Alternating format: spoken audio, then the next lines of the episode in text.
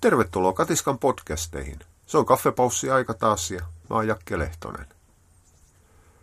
Yle on ottanut eräällä tapaa tavakseen uutisoida vähintään kerran viikossa koirajuttuja. Yleensä järjestää hiukan negatiivisella tai huomattavankin negatiivisella sävyllä, mutta sehän on tietysti vain ymmärrettävää ei positiiviset uutiset myy. Sen sijaan kaikkea sontaa halutaan klikata, kun halutaan nähdä, että mitä kauheita ja kamalaa taas maailmassa on tapahtunut. Tällä kertaa murehdittiin sitä, että rotukoirien rekisteröintimäärät oli tipahtanut Helsingin alueella. Ja totta kai arvattiin, että syy johtuu sekarotusista. Ja pääsääntöisesti vielä sitten maahantuonnista joko laittomasta tai sitten laillisesta rescue-tuotannosta, mutta joka tapauksessa paperittomista koirista. Saattaa olla, saattaa olla olematta, ei sitä kukaan tiedä. Mutta yksi semmoinen selittävä mahdollisuus esimerkiksi se on, että Helsingin seudulla koirien pitäminen on kohtuullisen tylsää. Ei siis, ei keskusta, isot keskusta-alueet, mikä koiraympäristö ole. Ja aika monet jos ei nyt taloyhtiöt, niin vuokrantajat on ruvennut kieltämään koiria. Mutta jos nyt lähdetään kuitenkin siitä, että kysymyksessä on sekarotusten maahantuonti, niin ehkä se on sellainen asia, missä niin, ei, ei tarvitse ruveta miettimään laiton maahantuonti tai reskiuta. En mä sitä tarkoita. Kyllä sitä saa miettiä ja täytyy miettiä. Siellä on huomattavan paljonkin ongelmia.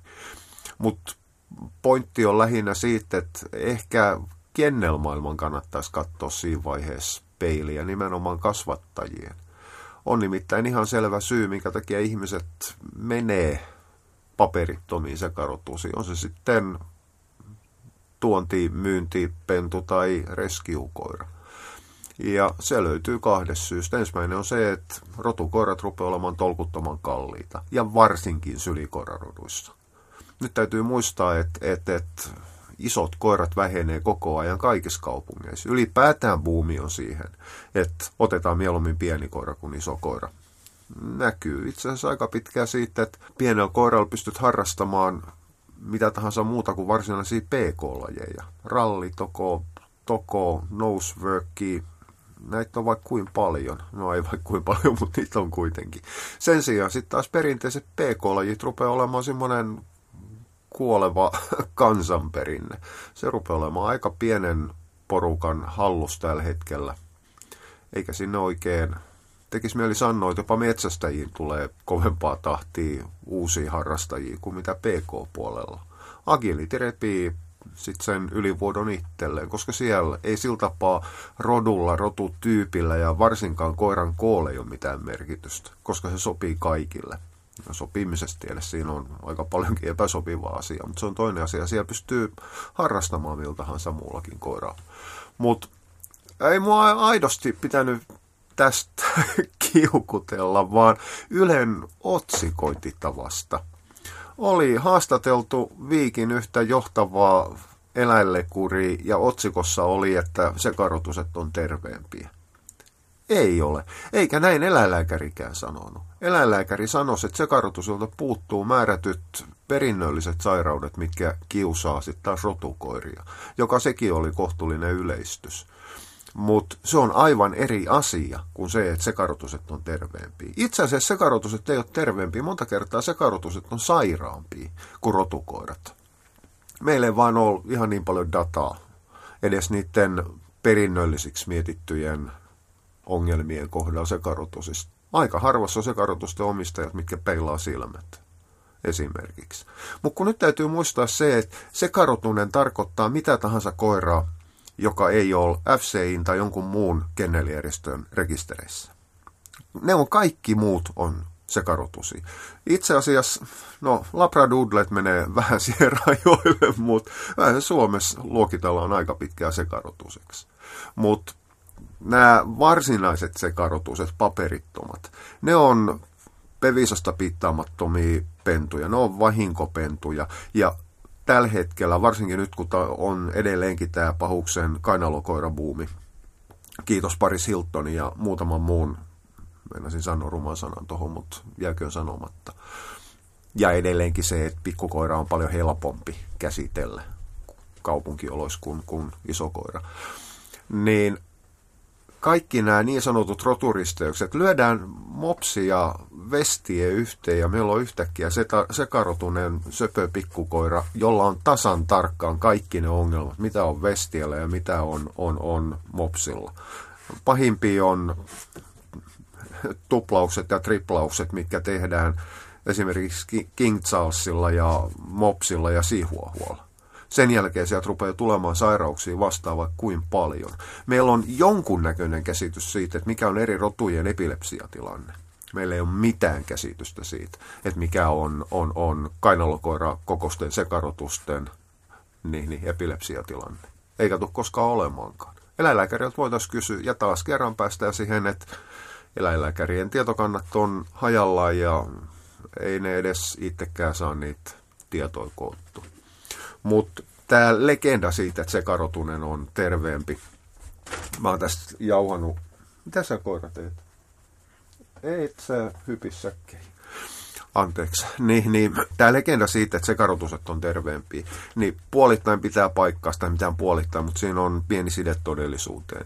Ää, aidot totaalisesti levinneet, siis semmoiset laajat, oikeat, aidot rakit, jotka on vapaan rajoittamattoman rakkauden lopputuloksiin, niin, niin, niin kyllä ne tuppaa olemaan, olemaan hiukan terveempiä. Mutta niitä on ihan tolkuttoman vähän sekarotusissa. Reskiut, niiden taustat huomioiden. Plus se, että monta kertaa reskiu tarkoittaa itse asiassa jotain sekarotussakemannia tai sekarotuskalkoa. Ei ne mitenkään terveempi ole. Niillä on erittäin pahakin niin, niin rasite takana sairastuu ihan mihin tahansa ja moneen muuhunkin.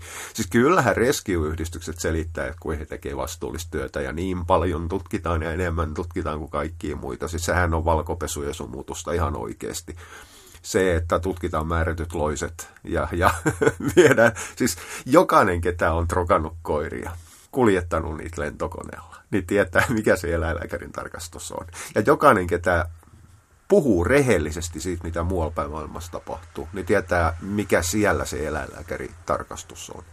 Eli se, että rescue-porukka yrittää selittää, että meidän koirat on tutkittu ja tarkastettu, niin sehän on ihan kakkapuhetta. Ei se ollut mitään tekemistä sen kanssa, että, että ne koirat on monta kertaa sairaita, mitkä tänne tulee. Sitten siihen käytöshäiriöt päälle. Mutta mut, mä oon jauhanut tästä ja mä oon kirjoittanutkin tästä samasta aiheesta aika monta kertaa. Tämä se Ylen otsikointi siitä, että eläinlääkäri toteaa, että se karotuset on terveempi, oli se, mikä triggeröi, laukasi tämän, tämän, tämän podcastin. Mutta älkää menkö tohon halpaan, että te kuvittelette, paperikoirien olevan sairaita ja sekarotusten olevan terveitä. Se ei pidä paikkaansa. Määrätyissä rotutyypeissä on enemmän sairauksia. Mopseilla on ihan tolkuttomasti sairauksia. King Charles on, on, on omat sairautensa. Saksan paimenkoirilla on omat sairautensa. Silti valtaosa Suomen paperillisista koirista on täysin terveitä. Ja kääntäen, tai kääntäen, mutta siihen rinnalle. suurin osa sekarotusistakin ne kantaa aivan samoja rasitteita, aivan samoja sairauksia kuin ne rotukoirat. Mitään eroa ei ole. Mutta taas myös suurin osa sekarotusiskoiristakin on aivan ihan yhtä terveitä kuin ne rotukoiratkin. Mitään eroa ei ole. Ja en mä tiedä, tämä on semmoinen kummallinen, siis kyllä mä sen ymmärrän, minkä takia tämä rajaveto vedetään. Ää, sekarotuharrastajat haluaa tehdä kaikessa kampittaakseen FCitä, koska niiden mielestä rodut on pahin asia, mitä maapäällään kantaa, plus että ne on kalliita. Ja, ja rotukoirapuoli taas pyrkii kampittamaan sekarotuismarkkinoi, minkä ehtii, koska no sekarotusella ei ole arvoa, kun ei tiedetä sen sukutaulua plus ne on halpoja. Eli kyllähän tässä niin kuin viime kädessä päästään. Se on ihan se ja sama, että mitä eettismoraalisia perusteluja keksitään. Niin koko ajan me ollaan yhdessä samassa, me ollaan rahassa. Adoptio tai anteeksi rescue-toiminta on ehkä hiukan poikkeuksellinen. Se toimii vahvasti ideologisella pohjalla. Mutta mut, en mä jaksa ruveta vääntämään taas siitä, että että et se on samanlaista kuin mikä tahansa hyvän tekeväisyystoiminta. Hankitaan se sädekehä sille, pelastetaan se yksi kun aidosti pitäisi pyrkiä muuttamaan sitä ympäristöä ja, ja, ja lopettaa. Mutta ei, kun lähtötilanne on se, että luoja varjelle tämä koira oli tappotarhalla. Niin no, kyllä. Itse asiassa sen ei olisi saanut olla siellä yli, yli päivää kauempaa, vaan se olisi pitänyt lopettaa saman tien, ei se koira kuolemasta kärsi. Mutta mut se, että rescue-järjestöt ylläpitää, sairastaa pentutuotantoa ja huonoa eläintenpitoa omalla tavallaan siivoamalla sitä ongelmaa sieltä taustalta, niin on toinen juttu. Mutta joo, se sekarotusista ja reskiusta ja rotukoirien sairauksista. Pointti on edelleenkin se, että ihmiset tuppaa lukemaan uutisten otsikot tota, älkää lukeko uutisten otsikoissa. Saattaa olla tosiaan se käynnistävä, minkä takia saadaan sille saitille klikkauksia. Puhutaan klik- eh, klikkihuorauksesta mediamaailmassa tällä hetkellä, eikä ihan turhaan. Tehdään kaikki, että saataisiin se klikki, että saadaan se ihminen sinne saitille. Muut, muut.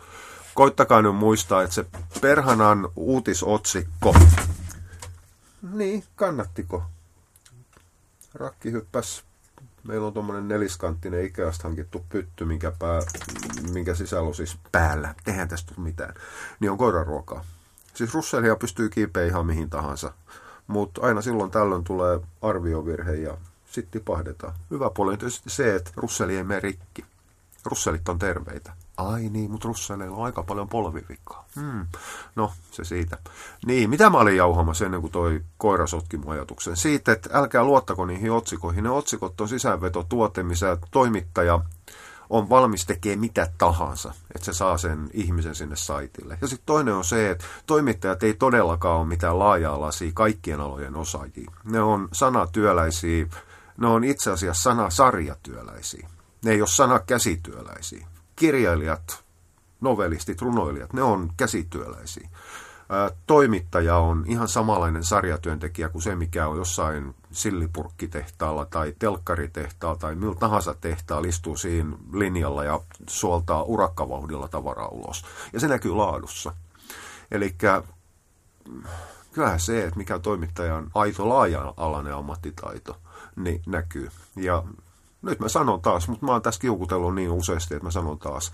Toimittajien yleissivistys heikkenee koko aika, niiden ammattitaito ylipäätään kirjoittaa yhtään mitään laskee koko aika, ja syynä on ihan sama, minkä takia medioiden valokuvien laatu videoiden laatu romahtaa, on se, että mikään ei saa maksaa yhtään mitään.